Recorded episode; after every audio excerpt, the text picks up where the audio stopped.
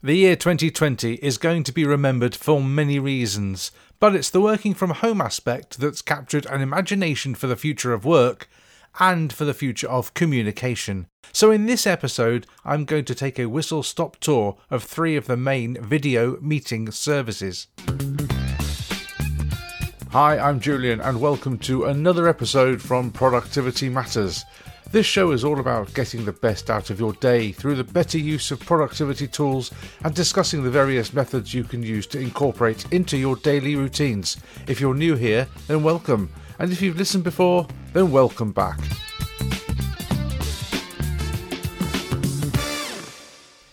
At the beginning of March, the world was carrying on as always, pretty much without a care in the world.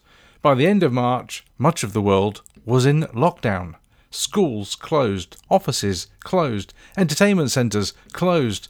Whilst the actual buildings were shut, for many of us, the ways of working moved almost 100% online.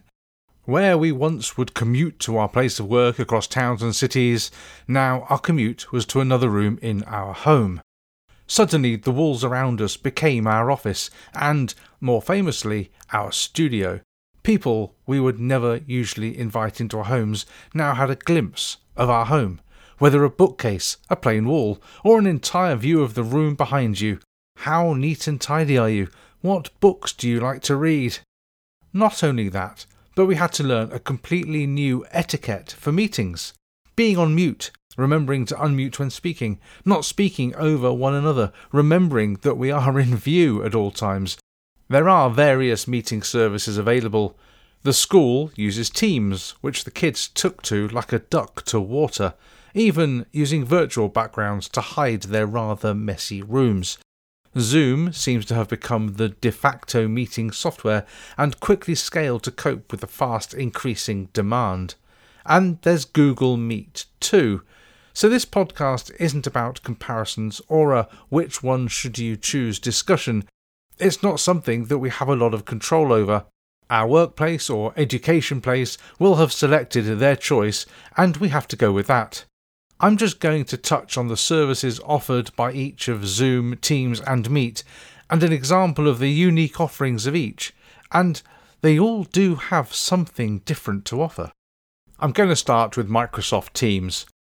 Born out of Skype, Teams is woven into the Microsoft ecosystem, giving you access to all of the goodness that they offer from one place. There's integration with OneDrive for cloud storage of documents, integration with your Outlook calendar, and a place for chat with friends or colleagues. As I mentioned earlier, the kids' school uses Teams as part of their Microsoft 365 integration, and it does seem to work well. Teachers post their lessons, the children can respond, ask questions, and submit their homework the same way, and online lessons were delivered quite easily. Sharing screens with a range of functions, such as using a virtual whiteboard and seeing who else is on the call, is also standard. The virtual backgrounds are useful, and Microsoft introduced a new feature that allows you to see yourself and others in the context of a room. So you are next to or you're behind other people on the screen, which is designed to help you with that meeting feel. Google Meet is next. Now, I would imagine this is the lesser used of the three that I'm covering, but over the last few months, Google have worked very hard to bring a full experience to all. Being Google, this integrates beautifully with their suite of products such as Gmail, Calendar and Docs, and Google Drive, their cloud storage offering. From a security point of view, there can be no anonymous joiners, which means that no one can just join in a meeting randomly, which I think is really good considering the security aspects we've heard of previously. Google Meet is really simple to use, whether it's on your browser or via the app on your phone. There are very few bells and whistles. It does pretty much what it says. You can choose the layout of the screen to suit, and of course, you can schedule meetings with others, share screens, chat in the meetings, and that's it. There are no clever backgrounds, although there are plans to introduce those in the future, and there are no virtual rooms where you can have meetings within meetings. It's simply a place to meet. One feature of Google Meet that I do like is live captions. It's like subtitles for your calls. Whenever I've used it, it works really well. When you turn them on, you see a stream of the conversation as it's happening. So if you're in a noisy environment or you're having trouble hearing, you can still take part. Currently, they're only available in English. Finally, we move on to Zoom. it's almost become a verb in its own right. Let's Zoom. Who's Zooming? Everyone must have heard about Zoom. It became the go to place during lockdown for family get togethers, pub quizzes, work meetings, you name it. Unlike Google and Microsoft, corporate Goliaths, Zoom is not part of a large corporation. Video calling is what they do. You can have calls for up to 40 minutes for up to 100 people for free. In fact, it's up to 60 minutes at the moment, but that'll drop down, I think, at the end of September. You can have different backgrounds too, but that's a bit hit and miss depending on your setup. My MacBook isn't powerful enough for that. Share screens, use a whiteboard, create virtual rooms so you can have separate meetings and split people off. You can have inline chat during the call. It's all there. Even a waiting room so that meeting hosts can actually manage who enters into the meeting. Zoom is certainly the most popular, common a video conferencing service, but with a host of functionality available, it can sometimes be a bit too complicated for its own good. Now, I said that this episode isn't a comparison about which is best. Each one is slightly different. I've used all three of them, so it's hard not to give an opinion. My least favourite is Teams. Bear in mind, this is a personal view, but I did find it clunky and the quality of the image during calls wasn't very good. In fact, they were blurry most of the time. Now, this isn't useful. It makes it harder to concentrate on the actual call. It probably would have been easier just to have a phone call. Now, it could have been me, but it happened on every call I went on with them to different people. So I always groaned when I found out it was going to be a Teams meeting.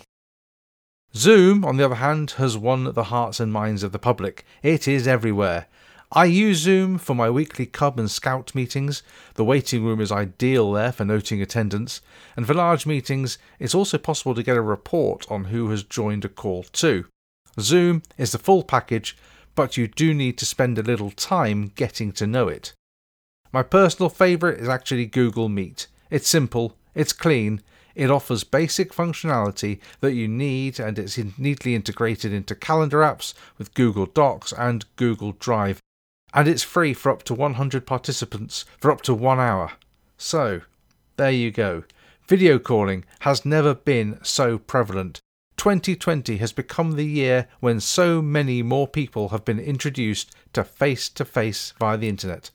I live over 200 miles away from my parents, and whilst we speak regularly, it wasn't until lockdown when we started video calling. Work meetings have changed, and each organisation will have chosen their desired system, Microsoft based companies will probably have gone down the Teams route, others chosen Zoom because it's more ubiquitous, and then there are those in the Googleverse who will have used and chosen Google Meet. What I think is incredible is the way that these companies have managed to scale their services to meet a demand that just wasn't there before. Zoom went from 10 million daily meeting participants in December to over 300 million in April. Google saw Meet usage grow 30 times in the early months of the coronavirus pandemic, rising to 100 million meeting participants daily. Keeping the lights on has been a task on its own, especially when you consider that the majority of the engineers themselves would have been working from home. Video calling isn't going to be going away anytime soon, the only question is what other services are going to be added to enhance the overall experience. That's all for this episode. Hopefully, you found something interesting, and if you have any comments, then I'd love to hear from you. Just message me via the link in the show notes. Please don't forget to subscribe where you normally listen to your podcasts so that you never miss an episode. Thank you very much for listening, and until next time, please remember productivity matters.